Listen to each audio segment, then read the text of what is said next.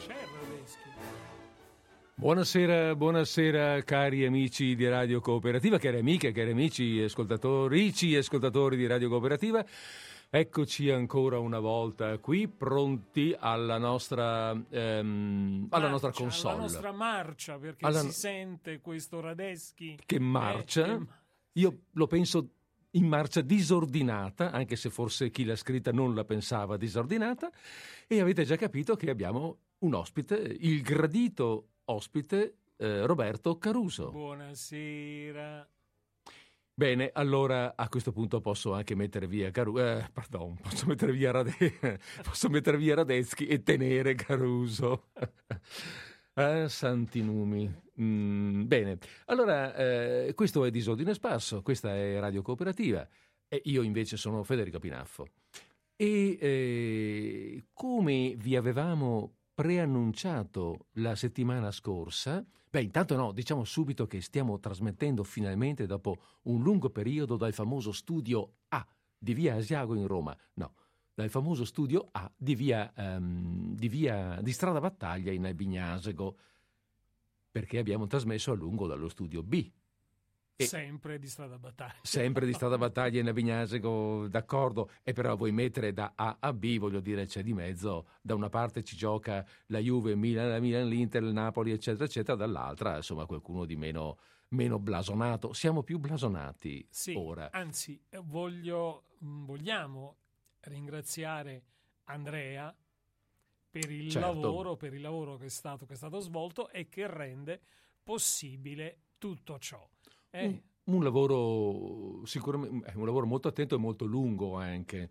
Eh, sì, ci è andato dietro parecchio, ha avuto parecchio da fare per, mettere, per rimettere in ordine, in, eh, in piena funzione, ehm, non tanto le vecchie strutture quanto il rinnovamento delle, delle strutture mh, tecnologiche di Radio Cooperativa.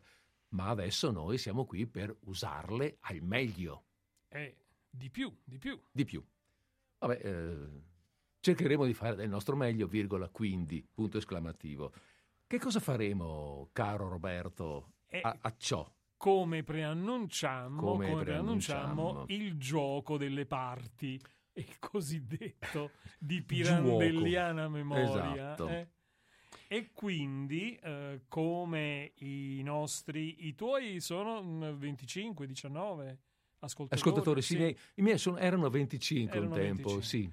Ecco, come avranno mh, seguito i 25 ascoltatori, facemmo il dialogo tratto dal procuratore della Giudea di Anatole France, in cui il buon Federico Pinaffo interpretava Lucio Elio Lamia e il sottoscritto interpretava niente poco di Mm. meno che Ponzio Pilato. Eh, eh, Oggi, con un giochetto di magia, mm. si invertono i ruoli. No, perché eh, eravamo incerti se giocarceli alla morra o condividerli. Alla fine abbiamo convenuto che la condivisione in fondo è cosa più eh, pacifica. Sì, ma perché si disse che il gioco proveniva da quella grande esperienza teatrale di Vittorio Gasman e Salvo Randone che si alternavano nei ruoli di Otello Mm. e Iago in una eh, versione mh, storica italiana, ovviamente, Beh, dell'Otello di Shakespeare. E, e- e quindi eh, n- allo stesso modo Sì, abbiamo un po' voluto così, fare questo vezzo. sì, eh, su via. eh, Passatecelo. perdo- perdonateci. Perdonateci. perdonateci. E quindi eh, questa sera eh, io, Roberto Caruso, sarò Lucio Elio Lamia. E io, Federico Pinaffo, sarò Pilato Ponzio. Sì, Che bisog- e bisogna dirlo che Federico non ci stava dormendo la notte perché attendeva, Attendeva. attendeva spasmodicamente il momento in cui avrebbe potuto finalmente interpretare uno dei ruoli più ehm, importanti della storia. anche enigmatici se vogliamo, perché potremmo passarci del tempo. Ci ho pensato parecchio in questi, in questi giorni, eh, Mm. eh, sulla figura di Ponzio Pilato, sulle parole che dice e che nessuno ha sentito in realtà e sul significato quindi che chi le mette, chi le scrive vuol darvi. Mm. Ma non è questo il nostro tema. Il no. nostro tema è la lettura di questo testo che, ricordiamolo, Anatole France fu eh, premio Nobel per la letteratura nel 1921, quindi insomma abbiamo fatto anche una scelta di un, di un certo tono. Mica... No, non faccio nomi, non no, vorrei. No, no, no, no, no, perché... no, no. no. Però, insomma, ecco, è, è, un premio Nobel, un ex premio Nobel. Beh sì, perché eh, poco dopo lui tirò le cuoia, no? Nel 24, ecco, nel quindi, 24, povero. Eh, D'altra sì. parte era nato nel 44, mm, non era più giovanissimo, eh, tenendo anche 80 eh, anni, beh insomma avrebbe anche potuto sopravvivere, ma insomma a quei tempi eh, forse anche l'età eh, media era più bassa. Sì, eh, beh, si campava anche meno, certo. Mm. Non ricordo più eh, qual è stato l'anno del premio Nobel a Pirandello, ma dovevamo, credo, dovremmo essere non molto lontani. Eh, se non, se, non, se non sbaglio il 36. Ah, quindi più avanti, abbastanza più avanti. In realtà sì, sì, adesso che lo dici sto pensando anch'io che era più... è vero. Va bene, non è importante, non è di questo che dovremmo... No. No. No, ma del procuratore della Giudea che scoprirete appunto chi è. Chi, chi è, è il procuratore? Chi parte? Chi parte? Parte Lucio Elio Lamia. Lucio Elio Lamia, nato in Italia da illustre famiglia, non aveva ancora lasciato la toga pretesta quando andò a studiare filosofia nelle scuole di Atene. Si stabilì poi a Roma conducendovi nella sua casa dell'Esquilino, circondato da giovani depravati, vita voluttuosa. Ma accusato di intrattenere criminale relazione con Lepida, moglie di Sulpicio Quirino, personalità consolare, e riconosciuto colpevole, fu da Tiberio Cesare esiliato. Aveva allora 24 anni. Nei 18 anni che durò il suo esilio, viaggiò in Siria, in Palestina, in Cappadocia, in Armenia e a lungo soggiornò ad Antiochia, a Cesarea, a Gerusalemme. Quando, morto Tiberio, Caio fu acclamato imperatore, Lamia ottenne di tornare a Roma e riuscì anche a recuperare una parte dei suoi beni. Le sventure lo avevano reso saggio.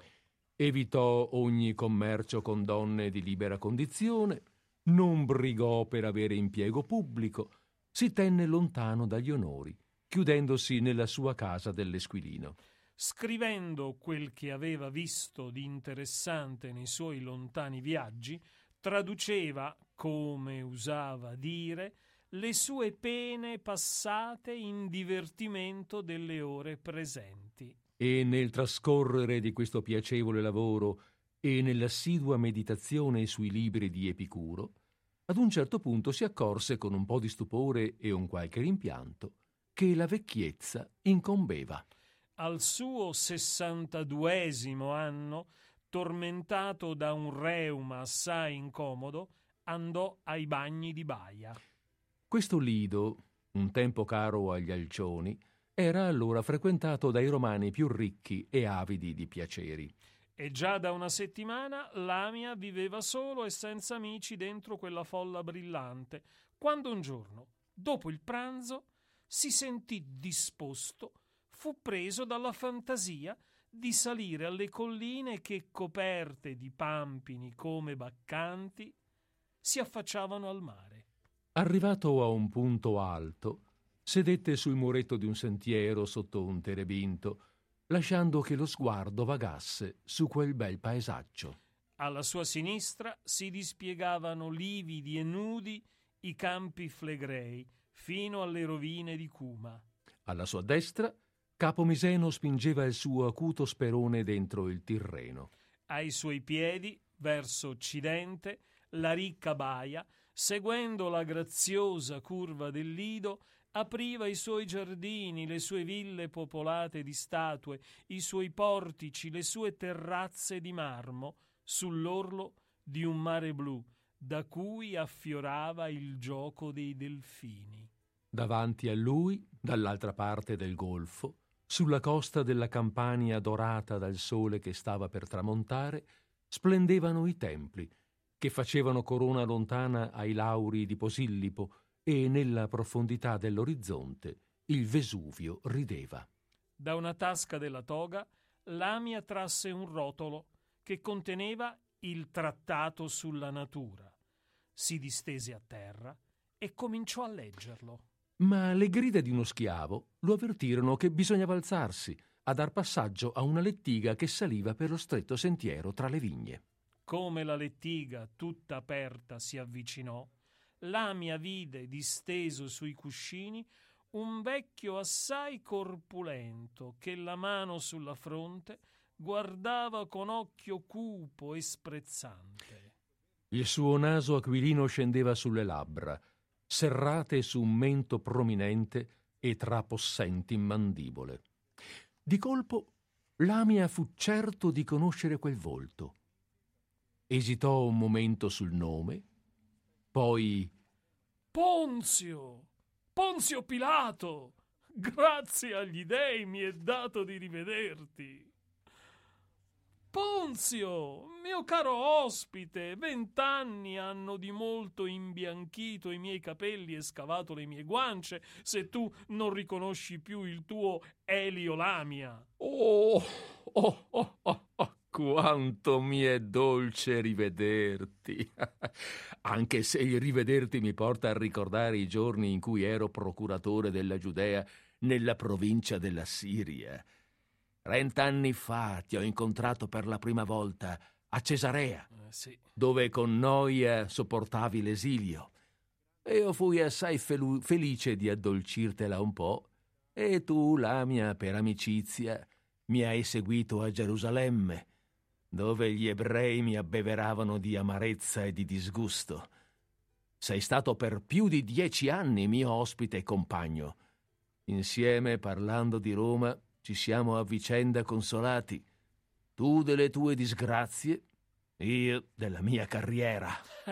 non hai detto tutto, Ponzio. Non hai ricordato che tu hai usato a mio beneficio il credito di cui godevi presso Erode Antipa e che liberalmente mi hai messo a disposizione la tua borsa. Oh, non è il caso di parlarne. Se dopo il ritorno a Roma mi hai mandato con uno dei tuoi liberti una somma che mi ripagava ad usura. Ponzio, non mi considero affrancato del debito verso di te, avendoti rimborsato del denaro. Rispondimi piuttosto, gli dei ti hanno concesso quel che desideravi. Mm. Godi di tutta la felicità che meriti? Eh? Parlami della tua famiglia, della tua fortuna, della tua salute. Eh, mi sono ritirato in Sicilia, dove possiedo delle terre e coltivo e vendo il mio grano. La mia figlia più grande, la mia prediletta Ponzia, divenuta vedova, vive con me e governa la mia casa. Ho conservato, grazie agli dei, il vigore dello spirito. La mia mente non si è indebolita. Ma la vecchiaia, non viene senza un corteo di dolori e di malattie. Sono crudelmente travagliato dalla gotta. E tu mi vedi in quest'ora andare ai campi flegrei a cercare rimedio al mio male. Questa terra bruciante, la notte lingueggiante di fiamme, esala acri vapori di zolfo che dicono calmano i dolori e sciolgono le giunture. Perlomeno Così assicurano i medici. Possa tu, Ponzio, aver prova che davvero giovano.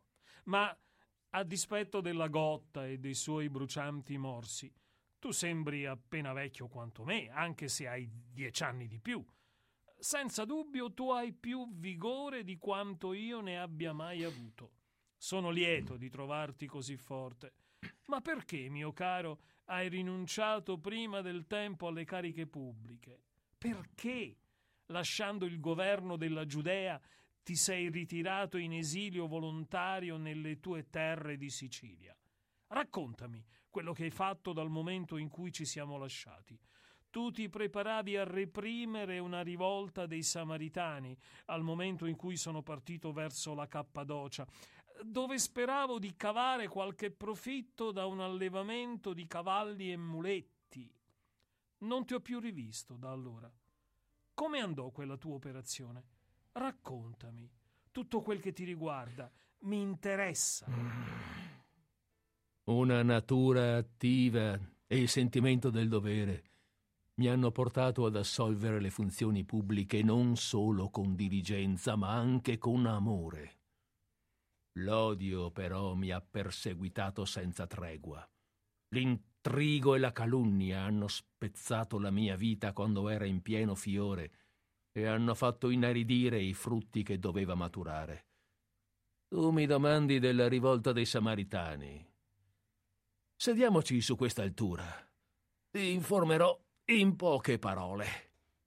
Gli avvenimenti mi sono presenti come ieri.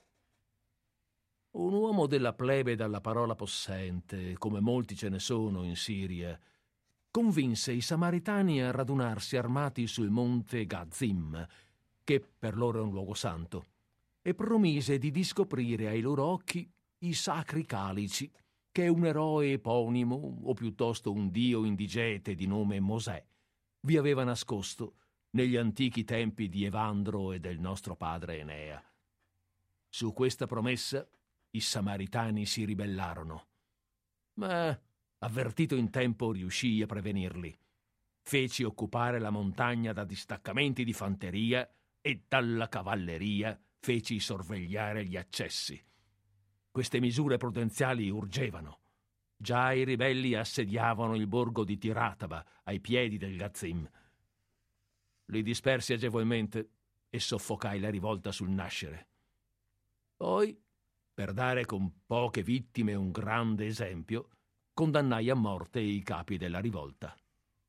Ma, ma tu sai, Lamia, in qual stretta dipendenza mi teneva il proconsole Vitellio, che governando la Siria non per Roma, ma contro Roma, riteneva che le province dell'impero si potessero assegnare ai tetrarchi come masserie i notabili samaritani si gettarono ai suoi piedi piangendo odio contro di me.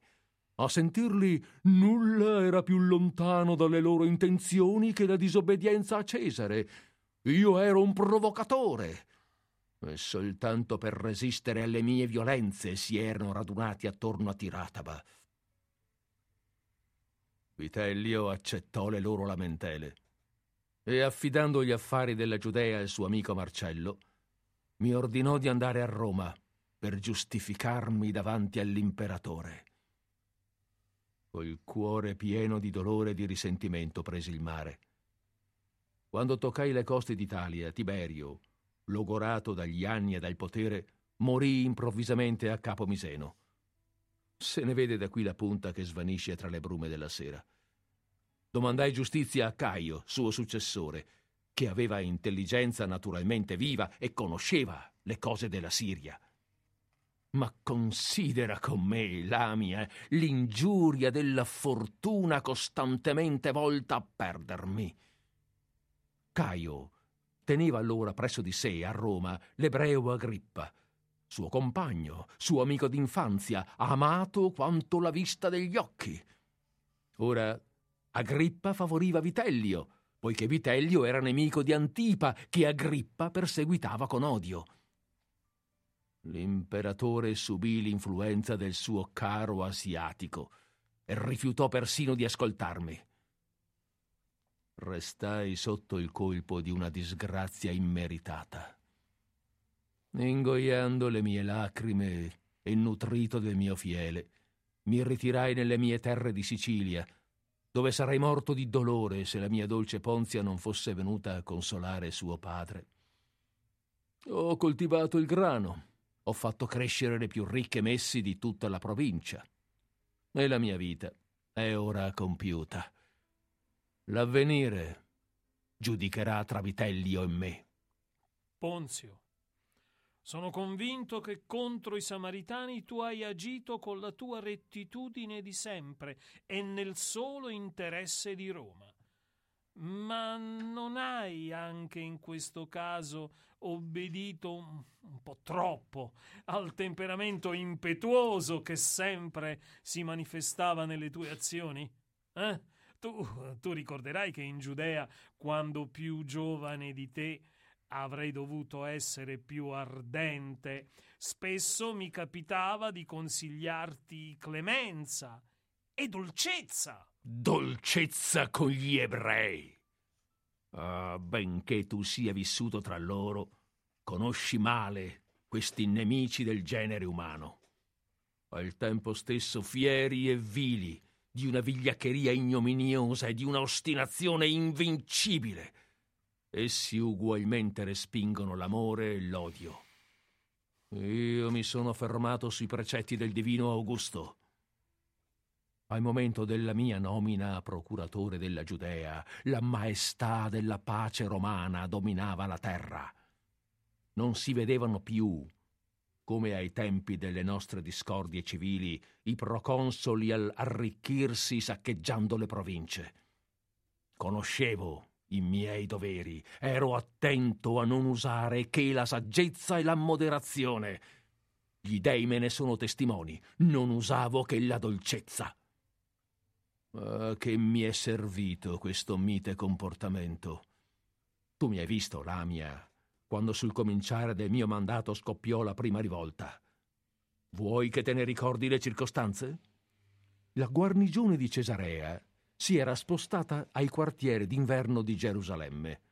I legionari portavano sulle loro insegne l'immagine di Cesare. A vederle, gli abitanti della città se ne sentirono offesi.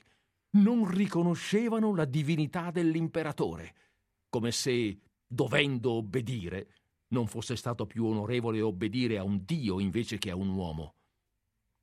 I sacerdoti della nazione vennero al mio tribunale, pregandomi con altera umiltà di far portare le insegne fuori dalla città santa. Rifiutai, per rispetto alla divinità di Cesare e alla maestà dell'impero. Allora la plebe, unendosi ai sacerdoti, levò intorno al pretorio minacciose supplicazioni.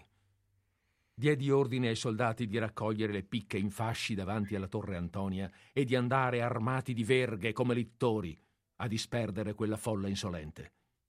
Ma, insensibili ai colpi, i giudei continuarono a supplicare e i più ostinati, buttandosi a terra, offrivano il petto e si lasciavano morire sotto le verghe. Tu fosti allora testimone della mia umiliazione, Lamia. Per ordine di Vitellio dovetti rimandare le insegne a Cesarea. Non meritavo una simile onta. Di fronte agli dei immortali giuro che non una sola volta durante il mio governo ho offeso la giustizia e le leggi. Ma ormai sono vecchio i miei nemici e i miei accusatori sono morti. Morirò invendicato. Chi difenderà la mia memoria? Eh, Ponzio, Ponzio, è da saggio guardare all'incerto avvenire senza paura e senza speranza. Eh. Che ci importa di quello che gli uomini penseranno di noi? Non abbiamo altri testimoni e giudici che noi stessi. Abbi fiducia Ponzio Pilato, solo nella testimonianza che tu stesso rendi della tua virtù. Contentati della stima che hai di te e di quella dei tuoi amici. Del resto, i popoli non si governano solo con la dolcezza. Quella carità verso il genere umano che la filosofia consiglia, poca parte ha nell'azione degli uomini che governano. Eh, lasciamo perdere. I vapori sulfurei che esalano i campi flegrei hanno più forza in quest'ora del tramonto. Bisogna che mi affretti ad andare. Addio. Ma. Ma poiché ritrovo un amico, voglio approfittare di questa fortuna. Elio Lamia, accordami il favore di venire a cena da me domani. La mia casa è sulla spiaggia, al limite della città, dalla parte di Miseno. La riconoscerai facilmente dalla pittura che è nel portico. Orfeo, con intorno incantati dal suono della sua lira, i leoni e le tigri. A domani, Lamia, domani riparleremo della Giudea. L'indomani, all'ora di cena, Lamia si recò a casa di Ponzio Pilato. Soltanto due letti erano stati preparati per il convito. Senza fasto, ma decorosamente, sulla tavola erano piatti d'argento con beccafichi cotti nel miele, tordi, ostriche del Lucrino e lamprede di Sicilia. Ponzio e Lamia, mangiando, si domandavano reciprocamente dei loro mali. Ne descrissero minuziosamente i sintomi, mutualmente si comunicarono i diversi rimedi che erano stati loro prescritti. Poi, rallegrandosi d'essersi incontrati a Baia, esaltarono a gara la bellezza di quella spiaggia e la dolcezza dell'aria che vi si respirava. Lamia celebrò la grazia delle cortigiane che passavano lungo la spiaggia, cariche d'oro e circonfuse di veli ricamati dai barbari. Ma il vecchio procuratore deplorava un'ostentazione che per delle inutili pietre, per delle ragnatele tessute dalla mano dell'uomo, faceva passare il denaro dei romani a popoli stranieri, quando non addirittura a nemici dell'impero. Vennero poi a parlare dei grandi lavori che erano stati fatti nella regione, del ponte prodigioso fatto costruire da Caio tra Pozzuoli e Baia e dei canali tracciati da Augusto per far sì che le acque del mare si versassero nei laghi Averno e Lucrino. Anch'io ho voluto intraprendere grandi lavori d'utilità pubblica. Quando ebbi, per mia disgrazia, il governo della Giudea, disegnai il piano di un acquedotto di 200 stadi che doveva portare a Gerusalemme acque abbondanti e pure. Altezza dei livelli, portata media, inclinazione dei calici di bronzo a cui adattare i tubi di distribuzione, tutto avevo studiato e, con l'aiuto dei tecnici, risolto. Avevo anche preparato un regolamento per la polizia delle acque, affinché nessun privato potesse illecitamente attaccare delle prese. Gli architetti e gli operai erano pronti. Ordinai si cominciassero i lavori. Ma invece di essere contenti nel vedere levarsi su archi potenti la via che doveva portare con l'acqua salute alla loro città, gli abitanti di Gerusalemme si diedero a urlare protesta riuniti in tumultuose assemblee, gridando al sacrilegio e all'empietà, si gettavano sugli operai e disperdevano le pietre della fondamenta. Assai di barbari lamia, più di costoro immondi. Eppure Vitelio diede loro ragione, e io ebbi l'ordine di interrompere i lavori. È un grave problema quello di sapere se agli uomini si deve imporre una felicità che non vogliono. Rifiutare un acquedotto è follia. Ma tutto quello che viene dai romani è odioso ai giudei.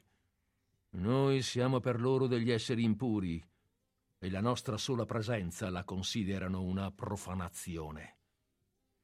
Tu sai che rifiutavano di entrare nel pretorio per paura di contaminarsi e che mi costringevano ad esercitare la magistratura pubblica all'aperto, su quel lastricato di marmo su cui tu spesso hai messo piede. Eh sì. Ci temono e ci disprezzano. Eppure, Roma non è madre e protettrice di tutti i popoli. Tutti i popoli, come bambini, non riposano sorridendo sul suo seno venerabile. Le nostre aquile hanno portato fino ai confini dell'universo la pace e la libertà. Trattiamo i vinti come amici. Lasciamo ed assicuriamo ai popoli conquistati i loro costumi e la loro legge. Non è da quando Pompeo l'ha sottomessa che la Siria, prima lacerata dalla discordia di una moltitudine di re, ha cominciato a godere di tranquillità e benessere? E mentre poteva vendere a peso d'oro i suoi benefici, Roma ha portato via nulla dei tesori di cui traboccavano i templi barbari? Ha spogliato la dea madre a Pessinonte? Giove nella Morimena e nella Cilicia? Il dio dei giudei a Gerusalemme? Antiochia, Palmira, Apamea, tranquille nonostante le loro ricchezze e senza più il timore degli arabi del deserto, innalzano templi al genio di Roma e alla divinità di Cesare. Soltanto i giudei ci odiano e ci sfidano. Il tributo bisogna strapparglielo e ostinatamente rifiutano il servizio militare. I giudei sono molto attaccati alle loro antiche usanze. Sospettavano, a torto, ne convengo, che tu volessi abolire le loro leggi e cambiare i loro costumi. Consentimi, Ponzio, di dirti che tu non hai mai fatto nulla per dissipare il loro sciagurato errore. Tu ti sei compiaciuto, magari senza esserne cosciente, di eccitare le loro inquietudini e più di una volta ti ho visto davanti a loro tradire il disprezzo che ti ispiravano le loro credenze e le loro cerimonie religiose. Tu particolarmente li vessavi col far custodire dai legionari nella torre Antonia gli abiti e gli ornamenti del loro gran sacerdote. E bisogna riconoscere che, anche se non si sono elevati come noi alla contemplazione delle cose divine, i giudei celebrano misteri venerabili per antichità. Ah, non hanno, non hanno una esatta conoscenza della natura degli dei. Adorano Giove, ma non gli danno nome né figura. Non lo adorano nemmeno sotto forma di pietra, come certi popoli dell'Asia. Nulla sanno di Apollo, di Nettuno, di Marte, di Plutone, né delle dee. Ma, ma credo che in anticamente abbiano adorato Venere, se ancora oggi le donne portano colombe all'altare del sacrificio. E tu come me hai visto che sotto i portici del Tempio ci sono dei mercanti che vendono questi volatili a coppie. Anzi, mi fu riferito un giorno che un pazzo furioso aveva gettato a terra quei mercanti e le loro gabbie. I sacerdoti se ne lamentavano come di un sacrilegio. Io credo che l'uso di sacrificare tortorelle sia nato in onore di Venere. Ma perché ridi, Lamia? Eh, rido per un'idea piuttosto amena che mi è passata per la mente che un giorno il Giove degli ebrei potrebbe fare il suo ingresso a Roma e perseguitarti col suo odio. e perché no? L'Asia e l'Africa ci hanno già dato tanti dei. Abbiamo visto sorgere in Roma templi dedicati a Iside e all'Atrante Anubi. Agli incroci e lungo le strade maestre ci imbattiamo nella buona dea dei siriani portata da un asino e non sai che, sotto il principato di Tiberio, un giovane cavaliere si fece passare per il Giove cornuto degli egiziani ed ottenne sotto quel travestimento i favori di una dama illustre troppo virtuosa per rifiutare qualcosa agli dei.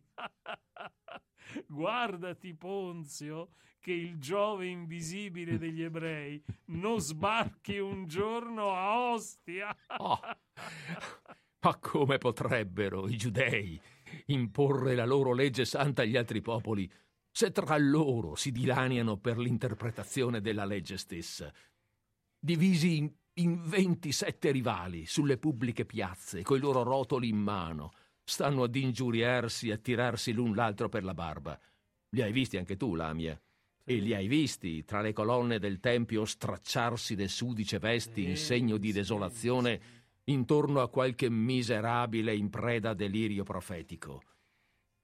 Non concepiscono che si possa disputare in pace, con animo sereno, delle cose divine, che peraltro sono celate da veli e piene di incertezza. La natura delle cose immortali resta sempre nascosta, né ci è dato conoscerla e tuttavia è da saggi credere alla provvidenza degli dei. Ma i giudei ignorano la filosofia e non tollerano la diversità delle opinioni. Al contrario, giudicano degni dell'estremo supplizio coloro che professano sulla divinità dei sentimenti contrari alla loro legge. E poiché da quando il genio di Roma li sovrasta, le sentenze capitali dei loro tribunali non possono essere eseguite senza la sanzione del proconsole o del procuratore, continuamente pressano sul magistrato romano affinché sottoscriva le loro funeste sentenze, ossessionando il pretorio con grida che chiedono morte.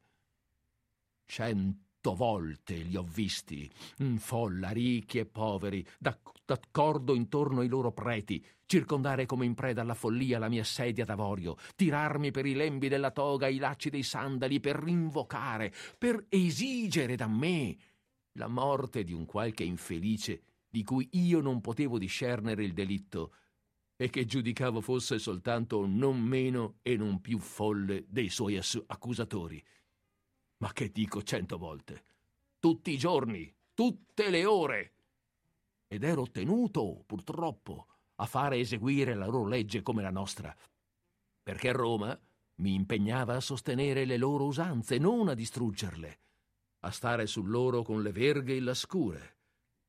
E nei primi tempi mi provai a far intendere loro ragione, tentai di sottrarre le loro miserabili vittime al supplizio.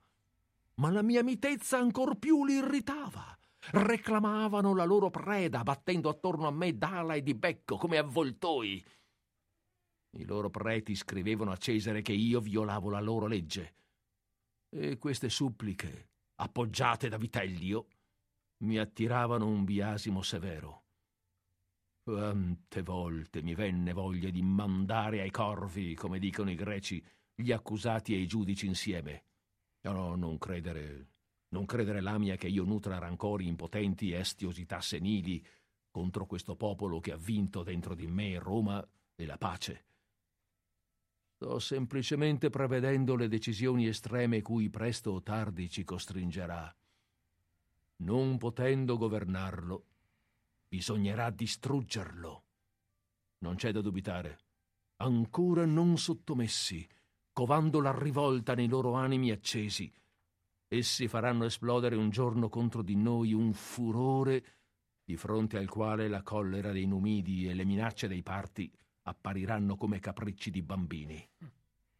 Nell'ombra nutrono insensate speranze e follemente preparano la nostra rovina. Non può essere altrimenti se aspettano sulla fede di un oracolo il principe del loro sangue che dovrà regnare sul mondo. Ah, non si riuscirà mai a domare un popolo simile. Bisogna non farlo più esistere bisogna distruggere Gerusalemme dalle fondamenta. Ed è possibile che, per quanto vecchio, mi sarà dato di vedere il giorno in cui le sue mura crolleranno, in cui le fiamme divoreranno le sue case, in cui gli abitanti saranno passati a fil di spada e il sale sarà sparso sulla piazza dove il tempio sorgeva. E in quel giorno mi sarà infine resa giustizia.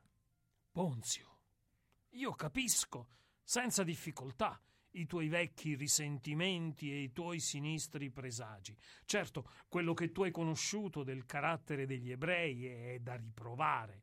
Ma io, che vivevo a Gerusalemme da curioso e che mi intramavo nel popolo, ho avuto modo di scoprire in quegli uomini oscure virtù che a te non si rivelarono. Ho conosciuto ebrei pieni di dolcezza, di costumi semplici, di cuore fedele. Da ricordarmi quello che i nostri poeti hanno detto del vecchio di Ebalia. Tu stesso, Ponzio, hai visto morire sotto il bastone dei tuoi legionari degli uomini semplici che senza dire il loro nome si sacrificavano a una causa che credevano giusta. Uomini simili non meritano il nostro disprezzo. E parlo così perché in ogni cosa bisogna osservare misura ed equità, poiché confesso di non aver mai sentito viva simpatia per gli ebrei. Le ebree, invece, mi piacevano molto. Eh, ero giovane allora. Le donne di Siria mi davano un gran turbamento dei sensi le loro labbra rosse, i loro occhi umidi e nell'ombra splendenti, il loro sguardo intenso mi penetravano fino al midollo. Imbellettate e dipinte, odorose di nardo e di mirra, macerate negli aromi, la loro carne dà un raro e delizioso godimento. Non ero uomo da cadere nelle reti delle ebrei. E poiché tu mi ci provochi, ti dirò, Lamia, che non ho mai approvato la tua incontinenza. Se non ti ho fatto ben capire allora che ti consideravo in gran colpa per avere sedotto a Roma la moglie di un consolare, è stato perché mi pareva tu stessi già duramente espiando. Il matrimonio è sacro tra i patrizi, è l'istituzione su cui Roma si regge. Quanto alle donne schiave o straniere, le relazioni che si possono annodare con loro avrebbero poca importanza se il corpo non si abituasse a vergognose mollezze. Consentimi di dirti che hai troppo sacrificato alla Venere dei Trivi e ciò che soprattutto ti rimprovero è il non aver dato f- dei figli alla Repubblica, come ogni buon cittadino ha il dovere. Ah, danzano con tanto languore le donne di Siria. Ho conosciuto un'ebrea di Gerusalemme che in una bettola, nell'avara luce di una lucerna fumosa, su un logoro tappeto, danzava levando le braccia e agitandole a far suonare i cimbali. Le reni inarcate, la testa rovesciata e come tirata dal peso della sua folta chioma rossa, gli occhi annegati di voluttà, ardente e languente, flessuosa, avrebbe fatto impallidire d'invidia Cleopatra stessa. Amavo le sue danze barbare, il suo canto un po' rauco e insieme dolce, il suo odore d'incenso, il suo vivere trasognato la seguivo dovunque. Mi confondevo alla vile ciurmaglia dei soldati, dei saltimbanchi e dei pubblicani da cui era circondata. Un giorno disparve e non la rividi più. La cercai, sì, la cercai lungamente nei vicoli malfamati e nelle taverne era più difficile fare a meno di lei che del vino greco. E qualche mese dopo che l'avevo perduta, seppi per caso che si era unita a un piccolo gruppo di uomini e di donne che seguivano un giovane taumaturgo della Galilea. Si faceva chiamare Gesù, Gesù il Nazareno, e fu crocifisso non ricordo per quale delitto. Ponzio, ti ricordi di quest'uomo? Gesù? Gesù il Nazareno. No, non ricordo.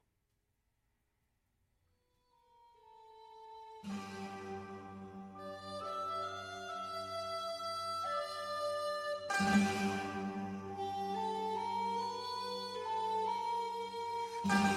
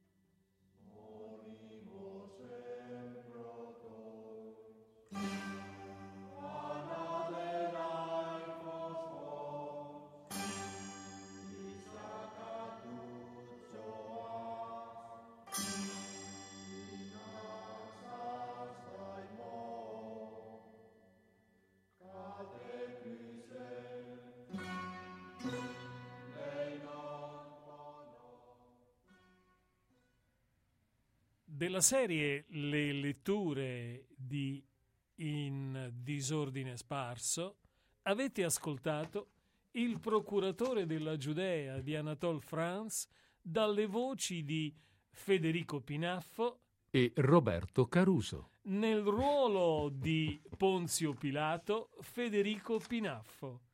Nel ruolo di Lucio Elio Lamia, Roberto Caruso. E ci... questa è Radio qui. Eh, e questa è Radio e adesso ci vorrebbe, non so, un rullo di tamburi, uno squillar di trombe, una cosa di questo tipo. E vabbè, insomma, noi siamo un po' più modesti. Invece sai cosa, mm, cosa mi aveva fatto pensare questa lettura l'ultima eh, volta che l'ho affrontata l'altro giorno qui? C'è una battuta di Ponzio che è interessante perché dice, perché io cioè non è la battuta che è interessante, è interessante come l'ha voluta scrivere Franz. E quando dice Ponzio, è possibile che per quanto vecchio mi sarà dato vedere il giorno in cui le mura crolleranno, le fiamme divoreranno, eccetera, e quel giorno è possibile che mi sarà dato vedere. Allora io mi sono chiesto, eh, avrà visto? Avrà avuto veramente la possibilità di vedere? Ho fatto due conti. Ora, non sappiamo, non è detto da nessuna parte, quando mm, eh, cioè non, non, si conosce l'esatta data di nascita e di morte di Ponzio Pilato, se ne conosce più o meno, per cui non lo, so, non lo possiamo dire. Ma ammesso che all'epoca della narrazione evangelica avesse 40 anni, sono partito da là.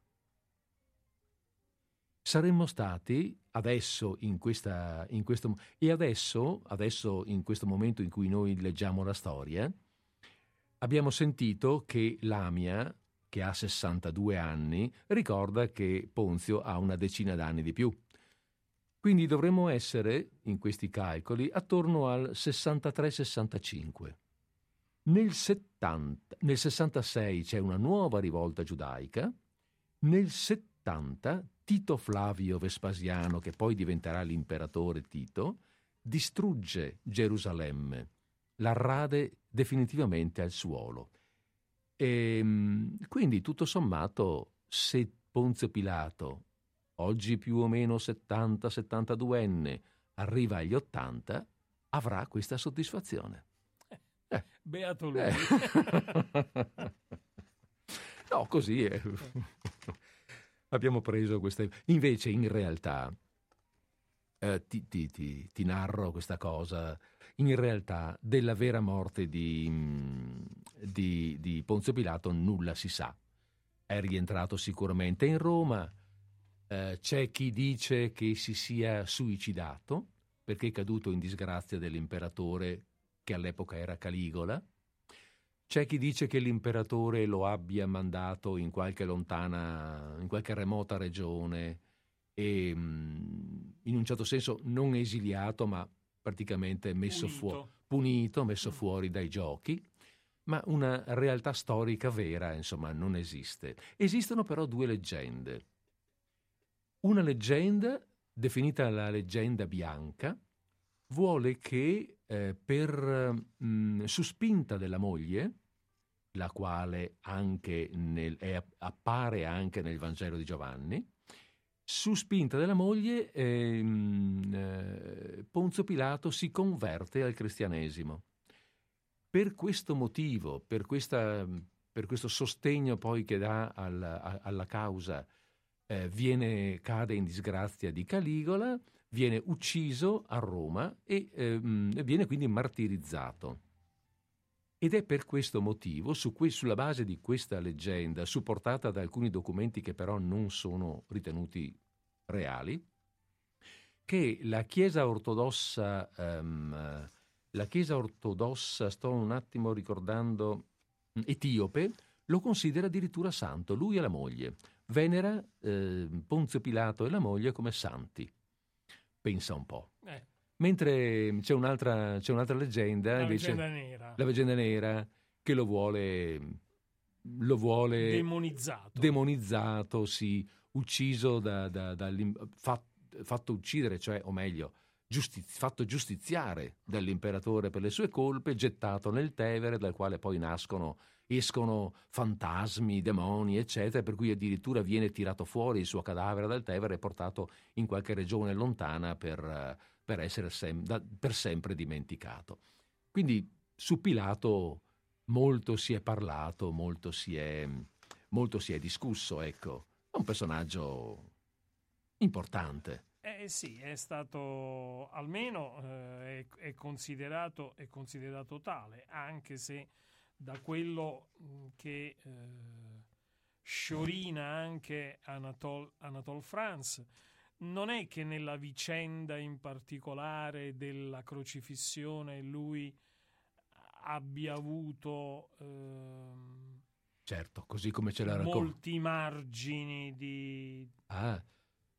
di, di, di, giudizio, di giudizio per questa appunto per questa eh, ingerenza negli affari dei sacerdoti eh, giudei, no? Sopra, sì, soprattutto. Sì. Quindi che, che, condizionavano molto le, le scelte eh, della amministrazione romana. In effetti France, ho visto, si basa su documenti storici, cioè quello che dice Pilato qui, a parte la narrazione, come dire, eh, la, personalizza- la, la psicologia creata dall'autore, ma l'aspetto storico, Vitellio, eh, mh, i contrasti tra Pilato e Vitellio sono stati eh, sono documentati. documentati sì, sono sì, documentati. Va bene. Adesso che dici? Eh, noi abbia, abbiamo una seconda parte della trasmissione. Beh, in effetti noi ci siamo un po' entrati, mh, se qualcuno ha notato la, la, musica che è andata su alla fine del, del dialogo eh, Pilato-Lamia, eh, che è tratta da un album eh, Musique d'Abord della prestigiosa casa Armonia Mundi, musica della Grecia antica, ehm, interpretata da Gregorio Paniagua, direttore dell'Atrium Musiche di Madrid. In pratica che cosa ha fatto eh, Paniagua? A partire dai papiri che ancora sono mh, leggibili, eh, ritrovabili, riscontrabili in alcuni musei, ha rielaborato, ha cercato di ricostruire alcune musiche che probabilmente, mm. appunto, a partire da questi frammenti, eh, che probabilmente si suonavano eh, nella, nella, Grecia antica. E, e quindi noi eh, passiamo a un, autore, a un autore greco non di nascita, non, non di, nascita, nascita ma sicuramente di scrittura. Un autore, mh, mm, siamo più o meno, eh, restiamo nella stessa epoca di, sì, eh, di Lamia e Ponzio anziani, quindi a cui, mm, a cui, a cui facevi dottamente De, eh, riferimento. Eh, grazie, certo. Sì. no, anche perché eh, visto che sono passati 2000 anni al giorno d'oggi, 50 anni più, 50 anni meno, eh. voglio dire. Il nostro, il nostro autore, Luciano di Samosata, eh, sarebbe nato attorno al 120 post Christum e morto poi ad Atene entro il 192.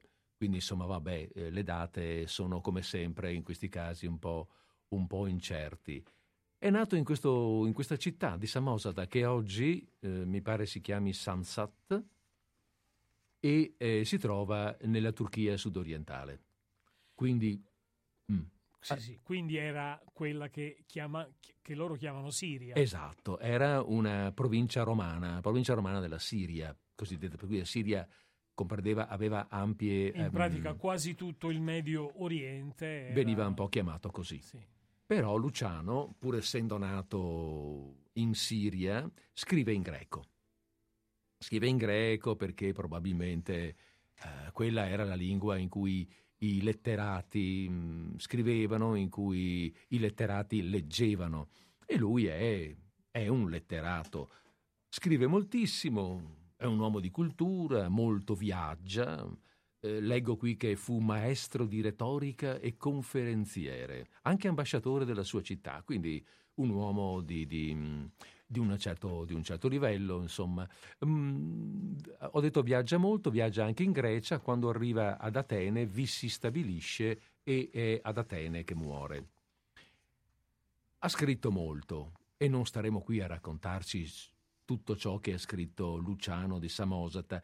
Diremo soltanto che tra le sue opere più significative ci sono i dialoghi. I dialoghi degli dei, i dialoghi marini, i dialoghi dei morti, dai quali noi oggi coglieremo fior da fiore, i dialoghi delle cortigiane, e, ehm, e che il suo stile è eh, lo stile del, come dire, mh, mm, è uno stile caustico, eh, piuttosto mh, mm, più che ironico, anche sarcastico, se vogliamo, sì. ehm, un po' eh, satirico, ecco, fortemente satirico sul comportamento degli uomini. In questi dialoghi immagina eh, personaggi storici o personaggi anche non storici, divinità, eroi del, del, della mitologia greca che nel, dal mondo dei morti parlano del mondo dei vivi e in che modo ne parlano magari lo, lo semplicemente, banalmente, lo vedremo leggendo direttamente i, i, dialoghi senza che io vi stia qui a eh, dare grandi vedremo, narrazioni. Eh, tra, tra, l'altro utilizzando una traduzione eh, prestigiosa, prestigiosa, che è quella di Luigi Settembrini, eh, scrittore e patriota è nato a Napoli nel 1813 e morto a Napoli nel 1876. Questo potrebbe far eh, pensare a una vita abbastanza tutta casa e chiesa. In realtà, in realtà non è così perché eh, Settembrini pagò molto il fatto di essere un patriota a quei tempi e fu più volte ar- arrestato.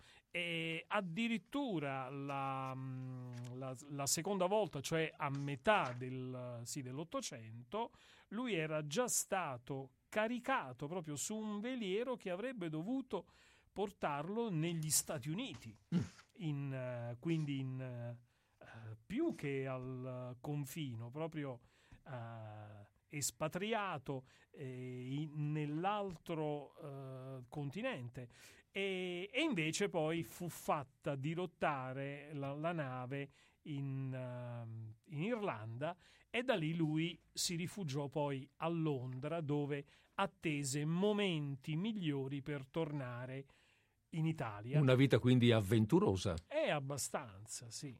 Del professor mm, Settembrini. Settembrini. Addirittura c'è un aneddoto eh, gustoso, eh, c'è una menzione di un Settembrini come modello di integrità e di rettitudine mm. nella montagna ah, incantata sì. di Thomas Mann. Ma pare che Thomas Mann non volesse far riferimento Lui. a Luigi eh, Settembrini, ma si rifaceva a un personaggio immaginario eh, le, legato proprio al periodo di, di, settembre perché erano avvenute mm. delle, delle eh, vicende in quel mese che lui voleva segnalare. Va bene, ehm, a questo punto possiamo andare nell'Ade? Andiamo nell'Ade e troviamo e... già due personaggi importanti, no? A perbacco, eh. certo. Il famoso filosofo Diogene e una divinità. E uno dei dioscuri. Uno dei dioscuri. Cioè Polluce. Polluce. Polluce. Um, facciamo che partiamo con un, con un, velo di musica? Sì, sì, sì. Allora, prima... Intro... introduciamo, introduciamo con l'Atrium Musiche di Madrid che ci porta praticamente nell'Ade.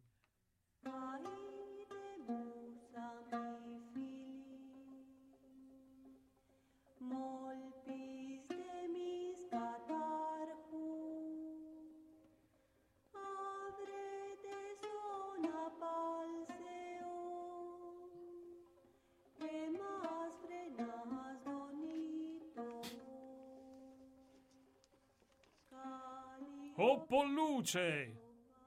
Ivo darti un incarico, poiché tosto ritornerai su, che penso mi spetta a te di riviver di mani, se mai ti avvieni in Menippo il cinico, lo troverai in Corinto, presso il Craneo o nel liceo, deridendo i filosofi che si bisticcian tra loro, digli così: O Menippo, Diogene ti esorta, se hai riso abbastanza delle cose della terra, a venir qui, dove riderai di più ancora.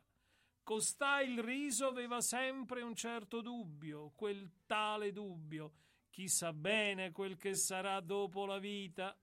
Ma qui non cesserai di ridere di tutto cuore, come fo io adesso.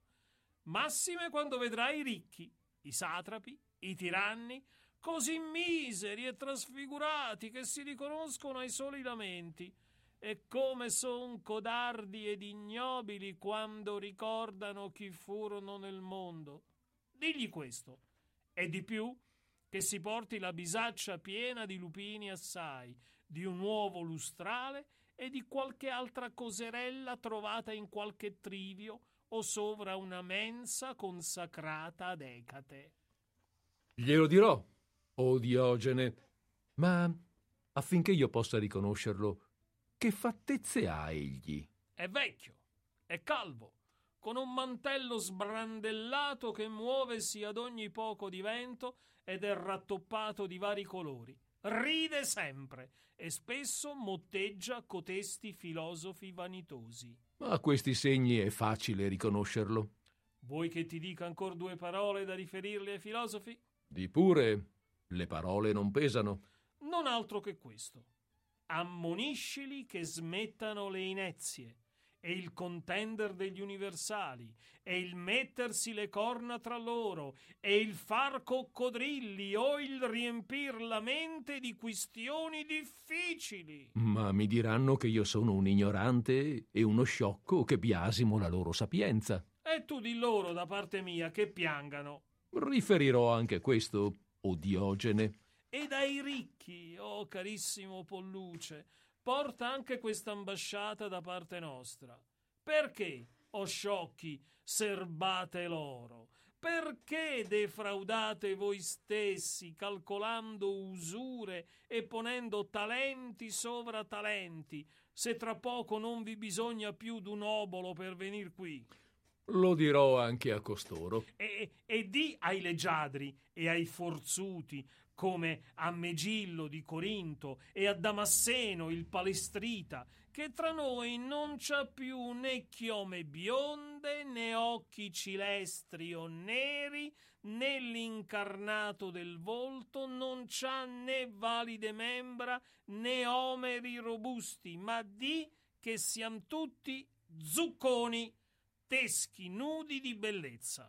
Non mi grava dir questo anche ai leggiadri e ai forzuti. E, e, ai poveri, i quali sono molti e stentano e si dolgono della miseria, di che non piangano e non si lamentino. Racconta loro come qui siamo tutti d'una condizione e come ci vedranno i ricchi non punto migliori di loro e piacciati di sgridare da parte mia i tuoi spartani e dire che sono divenuti altri. No, no, Diogene, non mi commetter nulla per gli spartani. Ad essi no. Agli altri riferirò quello che mi hai detto. Lasciamoli, già che così vuoi, ma non ti smenticare quello che t'ho commesso per gli altri. Allora, espeude pros gemas. Y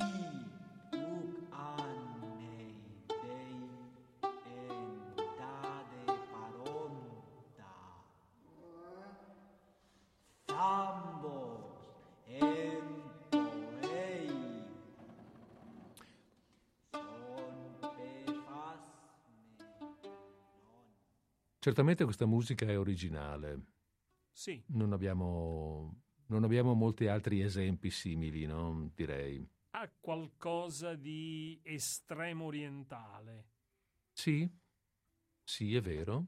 E eh, almeno questi brani che abbiamo sentito mi sembrano anche molto adatti ai testi, cioè a questo dialogo dei morti, cioè anche di, di, di uh, uh, come dire, um, uh, di lontano, di, di, non dico infernale, no, ma sicuramente di misterioso, quantomeno. Beh, questo poi di, eh, che abbiamo affrontato di Diogene e Polluce è, è il concetto che qualche secolo dopo riporta Totò nella livella, praticamente.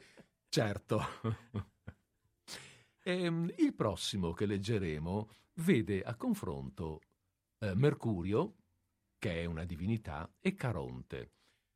Ehm, chiari... il, tra- il, traghettatore. Il traghettatore. Ecco, chiariamo un attimo questo aspetto, perché, perché anche, mh, mm, anche, anche, in Dante troviamo Caronte. E come no? Caronte è quello che traghetta le anime dalla parte di là, cioè dell'anti-inferno, dal posto dove le anime dei defunti vagano, all'Ade, al loro al, loro, al luogo definitivo del loro, del loro arrivo. E per andarci le anime devono pagare un obolo, dare un soldino a Caronte. Ed è per questo che all'epoca, ai tempi, mettevano delle monete sul corpo del defunto, sugli occhi mi sembra, o anche sotto la lingua in qualche... Um... Quindi diciamo questo anche perché adesso Mercurio e Caronte faranno cenno a questo obolo, tanto perché ci capiamo bene sul senso di quello che andiamo a raccontare. Allora io parto io con Mercurio? Prego, signor Mercurio.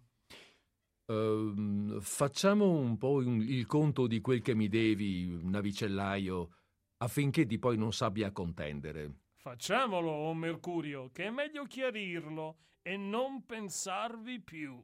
Mi hai commesso l'ancora L'ho portata per cinque dramme. È troppo! Per Plutone, cinque ne ho snocciolate. E due oboli per un volgitoio di remo. Metti cinque dramme e due oboli. Per un ago da risarcire la vela, cinque oboli. Mettivi anche questi. La cera per turar le fessure del battello, i chiovi e la funicella di cui tu hai, fatto, hai fatto la scotta, due dramme in tutto. Bene. Questo è a buon mercato. Questo è tutto, seppur non m'è sfuggito qualcosa nel conto. Ora, quando mi darai i quattrini? Eh, ora è impossibile, o Mercurio mio. Se una peste o una guerra ci manderà un po' di folla, e eh, allora potrò raspare qualche guadagno sovra i conti del nolo.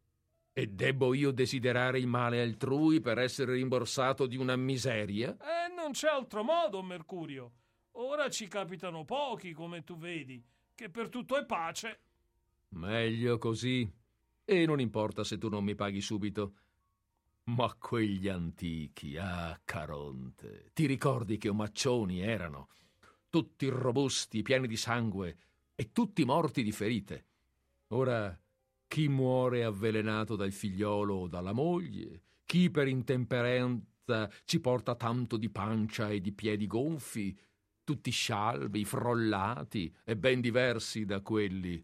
Molti ci vengono a cagione delle ricchezze, per le quali sogliono farsi mille insidie tra loro. Queste ricchezze sono assai desiderate. E però neppure io crederei di far male a chiederti quel che mi devi.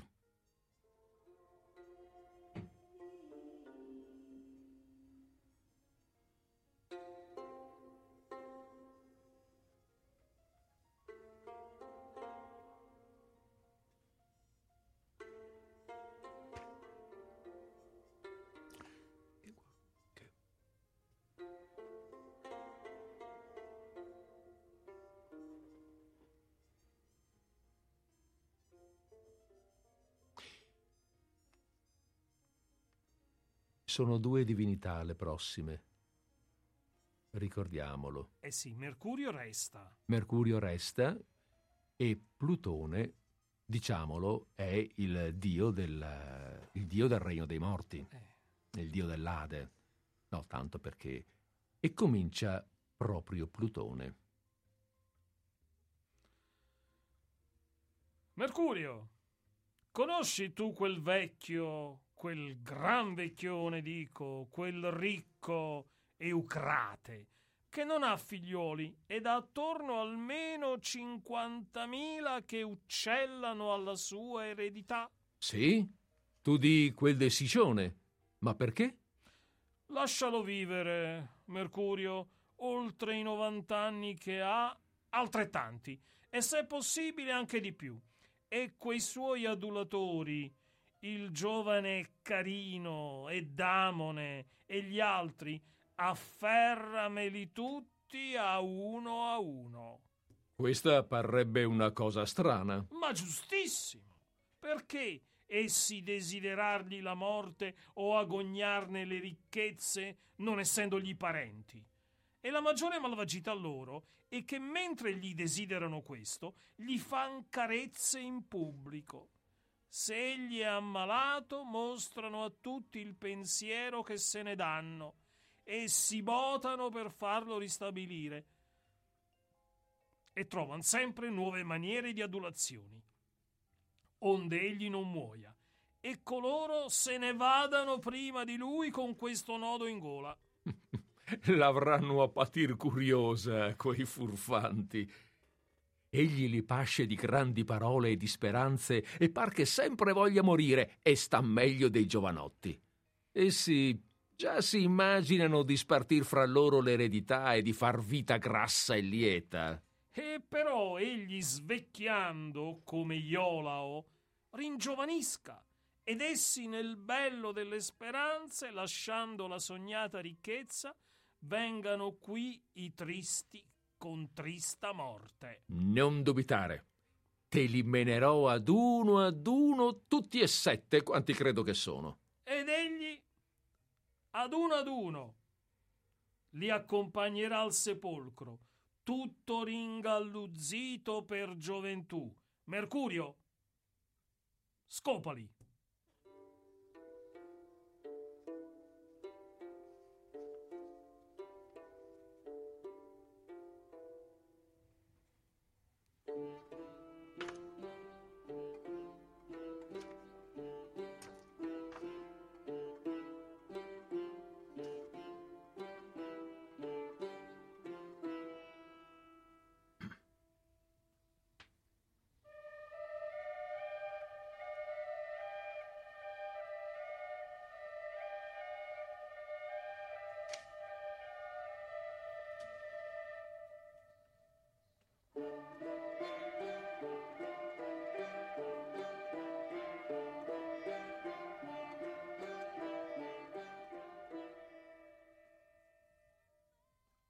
Ora, questo tema dell'eredità, e cioè dei giovani che stanno dietro ai vecchi perché, gli, mm, perché non per amore, ma perché sperano che gli lasciano un testamento a favore, eh, appare spesso in questi dialoghi. Ce ne sono quattro o cinque dedicati a questo tema, ora noi ne abbiamo letto uno, e anche questo qui di adesso più o meno sta su questo tema, ma sì. con una, una qualche variante per cui ve lo proponiamo. C'è sempre Plutone. C'è sempre Plutone e c'è un certo Tersione che è un morto, il quale ha delle rimostranze da portare a Plutone. E dice questo. E questo è giusto, Plutone, che io muoia a trent'anni e che quel vecchiardo di Tucrito che n'hanno oltre novanta viva ancora?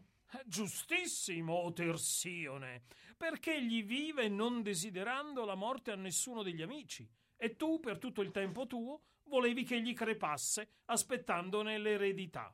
E non doveva egli, che è vecchio e non può più usare delle ricchezze, uscir di vita e darvi luogo ai giovani.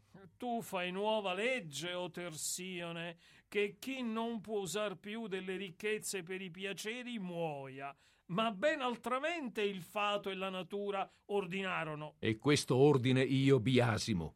Bisognava fosse altro, e di grado in grado. Prima i più vecchi, poi ciascuno secondo la sua età.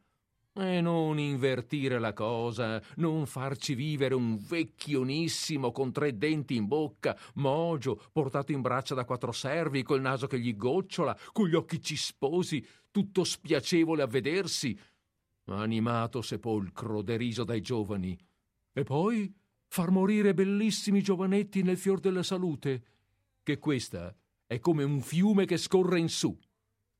Almeno si dovria sapere quando muore il vecchio per non perdere le spese e le carezze che gli si fanno. Ma ora è come dice il proverbio, il carro tira i buoi. Queste cose, o Tersione, accadono con più senno che tu non credi. E voi, perché siete sì ghiotti della roba altrui e vi fate adottare dai vecchi che non hanno figlioli, eh? Perché? Ben vi meritate che si rida di voi, che vi andate a seppellire prima di loro. È tutto il mondo a gusto a vedere che quanto più voi desiderate che si muoiano, tanto più voi morite prima di loro. Eh, avete trovata un'arte novella, far gli spasimati dei vecchi e delle vecchie, massime di quelli che non han figlioli. Che chi ha figlioli non ha spasimati ma molti di questi vostri innamorati, accortisi della malizia che è nell'amor vostro, se per caso han figliuoli, fan le viste di odiarli per aver anch'essi lo spasimato. Quando poi si ha l'aprir del testamento, il figliolo e la natura, come è giusto, riprendono ogni cosa e gli spasimati rimangono sciocchi arruotano i denti e scoppiano di dispetto. È vero quel che tu dici. Quanto del mio s'ha mangiato tu crito che mi pareva sempre dovesse morire. E quando io lo vedeva ci gemeva e pigolava come pulcino che esce dall'uovo. E io, io mi pensava di metterlo in bara allora allora e gli mandavo grandoni per non farmi vincere a carezze dai miei rivali. Per questi pensieri io perdei il sonno, facevo sempre conti e disegni, e questo fu anche una causa di farmi morire, la veglia e i pensieri. Ed egli, inghiottitasi tutta l'esca che io gli diedi, viene ieri a seppellirmi ridendo. Bene, o oh tu Crito, vivi lunghissimamente, sempre ricco, sempre ridendoti di costoro, né prima morrai che non t'avrai mandati innanzi tutti gli adulatori tuoi. Questo mi piace anche a me, Plutone, purché Cariade muoia prima di Tucrito. Sta certo, Tersione, e Fedone, e Melanto, e tutti ci verran prima di lui per quei medesimi tuoi pensieri. Così va bene. Ora vivi lunghissimamente Ottucrito. pater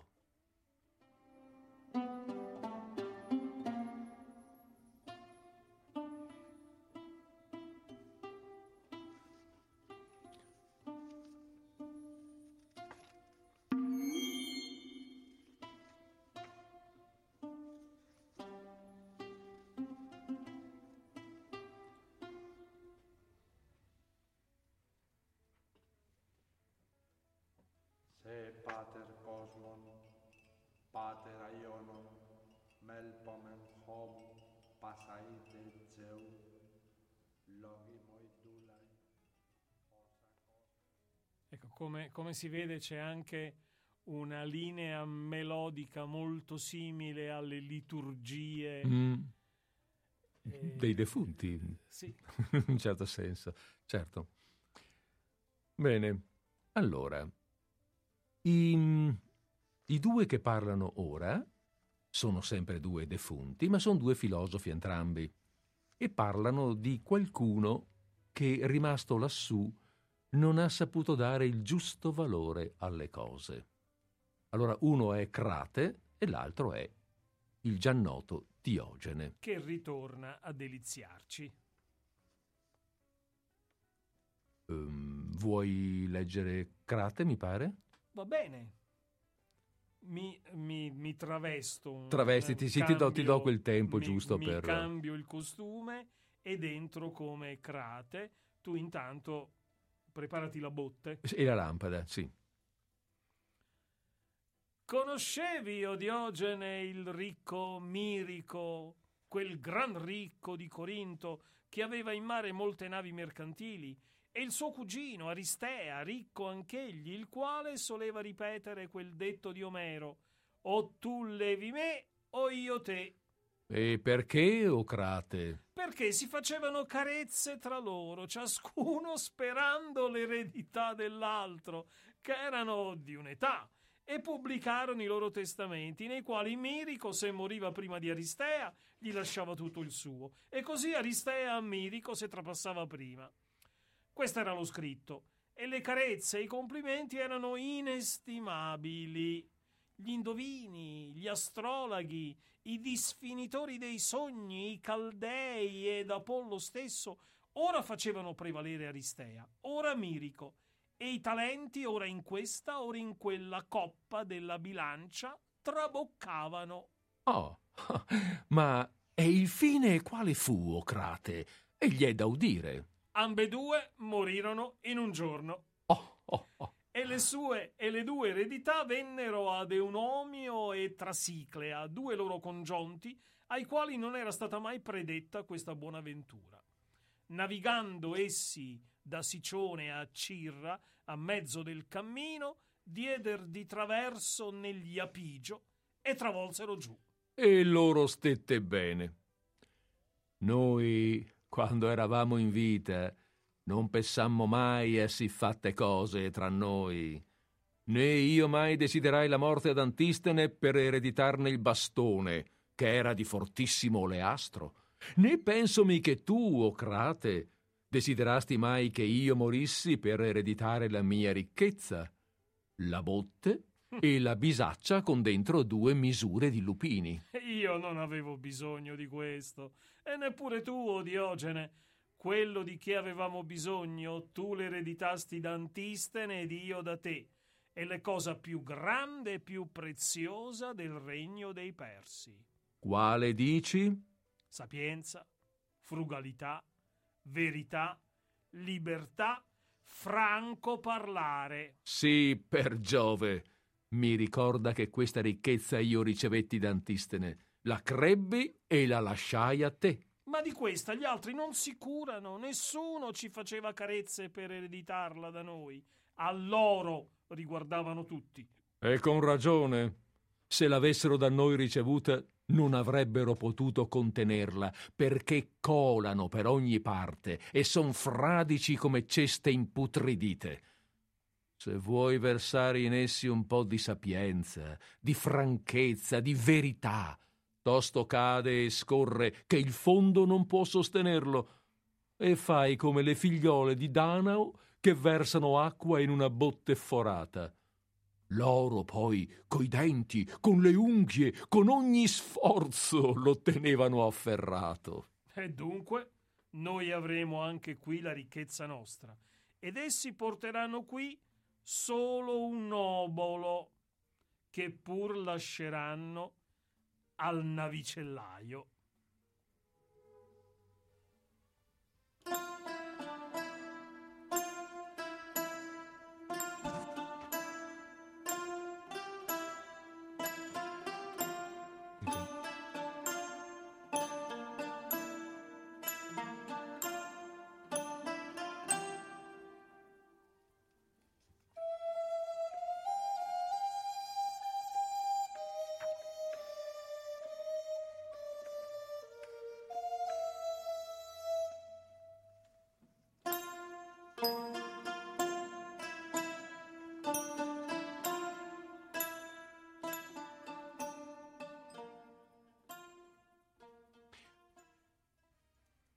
Anche qui si è parlato di... mm, cioè, eh, c'è una voce critica, no? Abbiamo parlato... Abbiamo... Sì, dicevamo all'inizio come Luciano avesse questa, eh, questo stile appunto critico, sarcastico, ehm, ehm, sa- sa- satirico nei confronti, del, nei confronti del mondo che lo circonda. Quella che andiamo a leggere oggi, ah, pardon, oggi, quella che andiamo a leggere adesso e che magari sarà l'ultima delle, l'ultimo dei dialoghi di questa sera, è un po' diverso, esce un po' dal tema. Ed è un... Parla, Parla d'amo- d'amore, parla sì, d'amore, parla d'amore. parla d'amore. E beh, ieri era San Valentino, quindi... Giustamente, giustamente. Eh. Il- I due... ehm, I, i, I due dialoganti sono ancora una volta il dio Plutone, dio dell'Ade, e Protesilao. Protesilao, povero, è il primo morto della guerra di Troia. È morto anche per un inganno, poi, perché in realtà a morire avrebbe dovuto essere il primo, si sapeva che il primo a scendere, il primo a posare piede sulla, sulla spiaggia sarebbe stato anche il primo a morire, e toccava ad Achille scendere per primo. Ma la madre, Tetide, per salvare il figlio, in qualche modo, non so esattamente come, diciamo che diede una spinta a Protesilao, il quale, disgraziato, è, è piombato sulla spiaggia e chi ci ha trovato?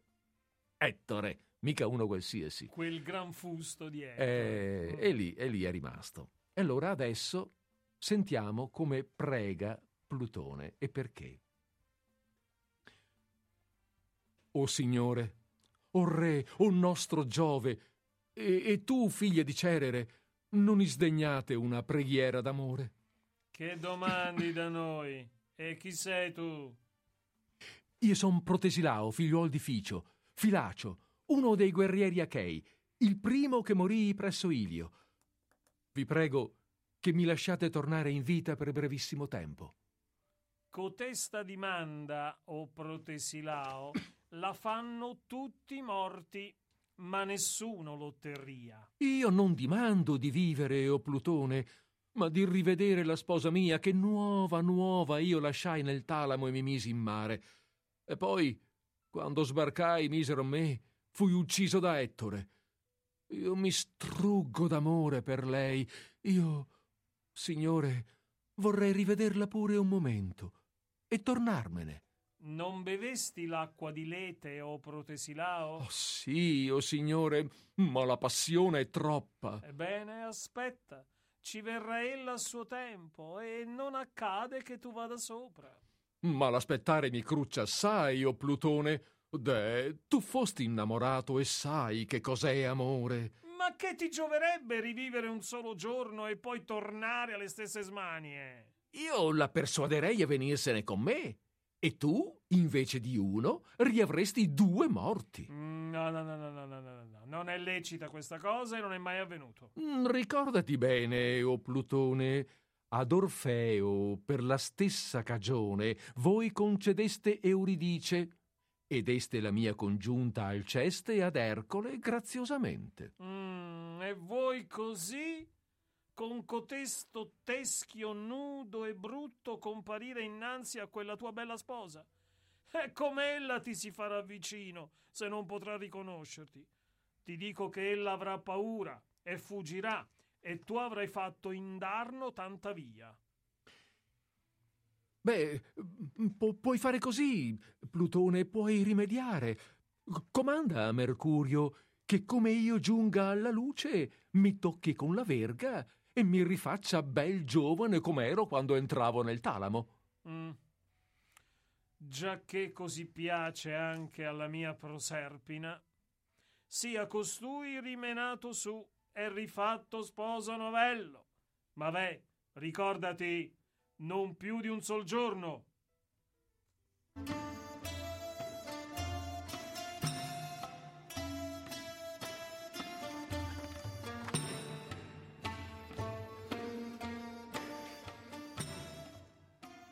Per restare nel classico, rapidamente dobbiamo dire che tempus fugit, abbiamo fatto il nostro tempo e dobbiamo salutare. Per cui salutiamo. Salutiamo. Salutiamo. Una buona serata a tutti. Un, buona serata a tutti e un appuntamento martedì prossimo con Disordine Sparso. Ciao. Ciao a tutti.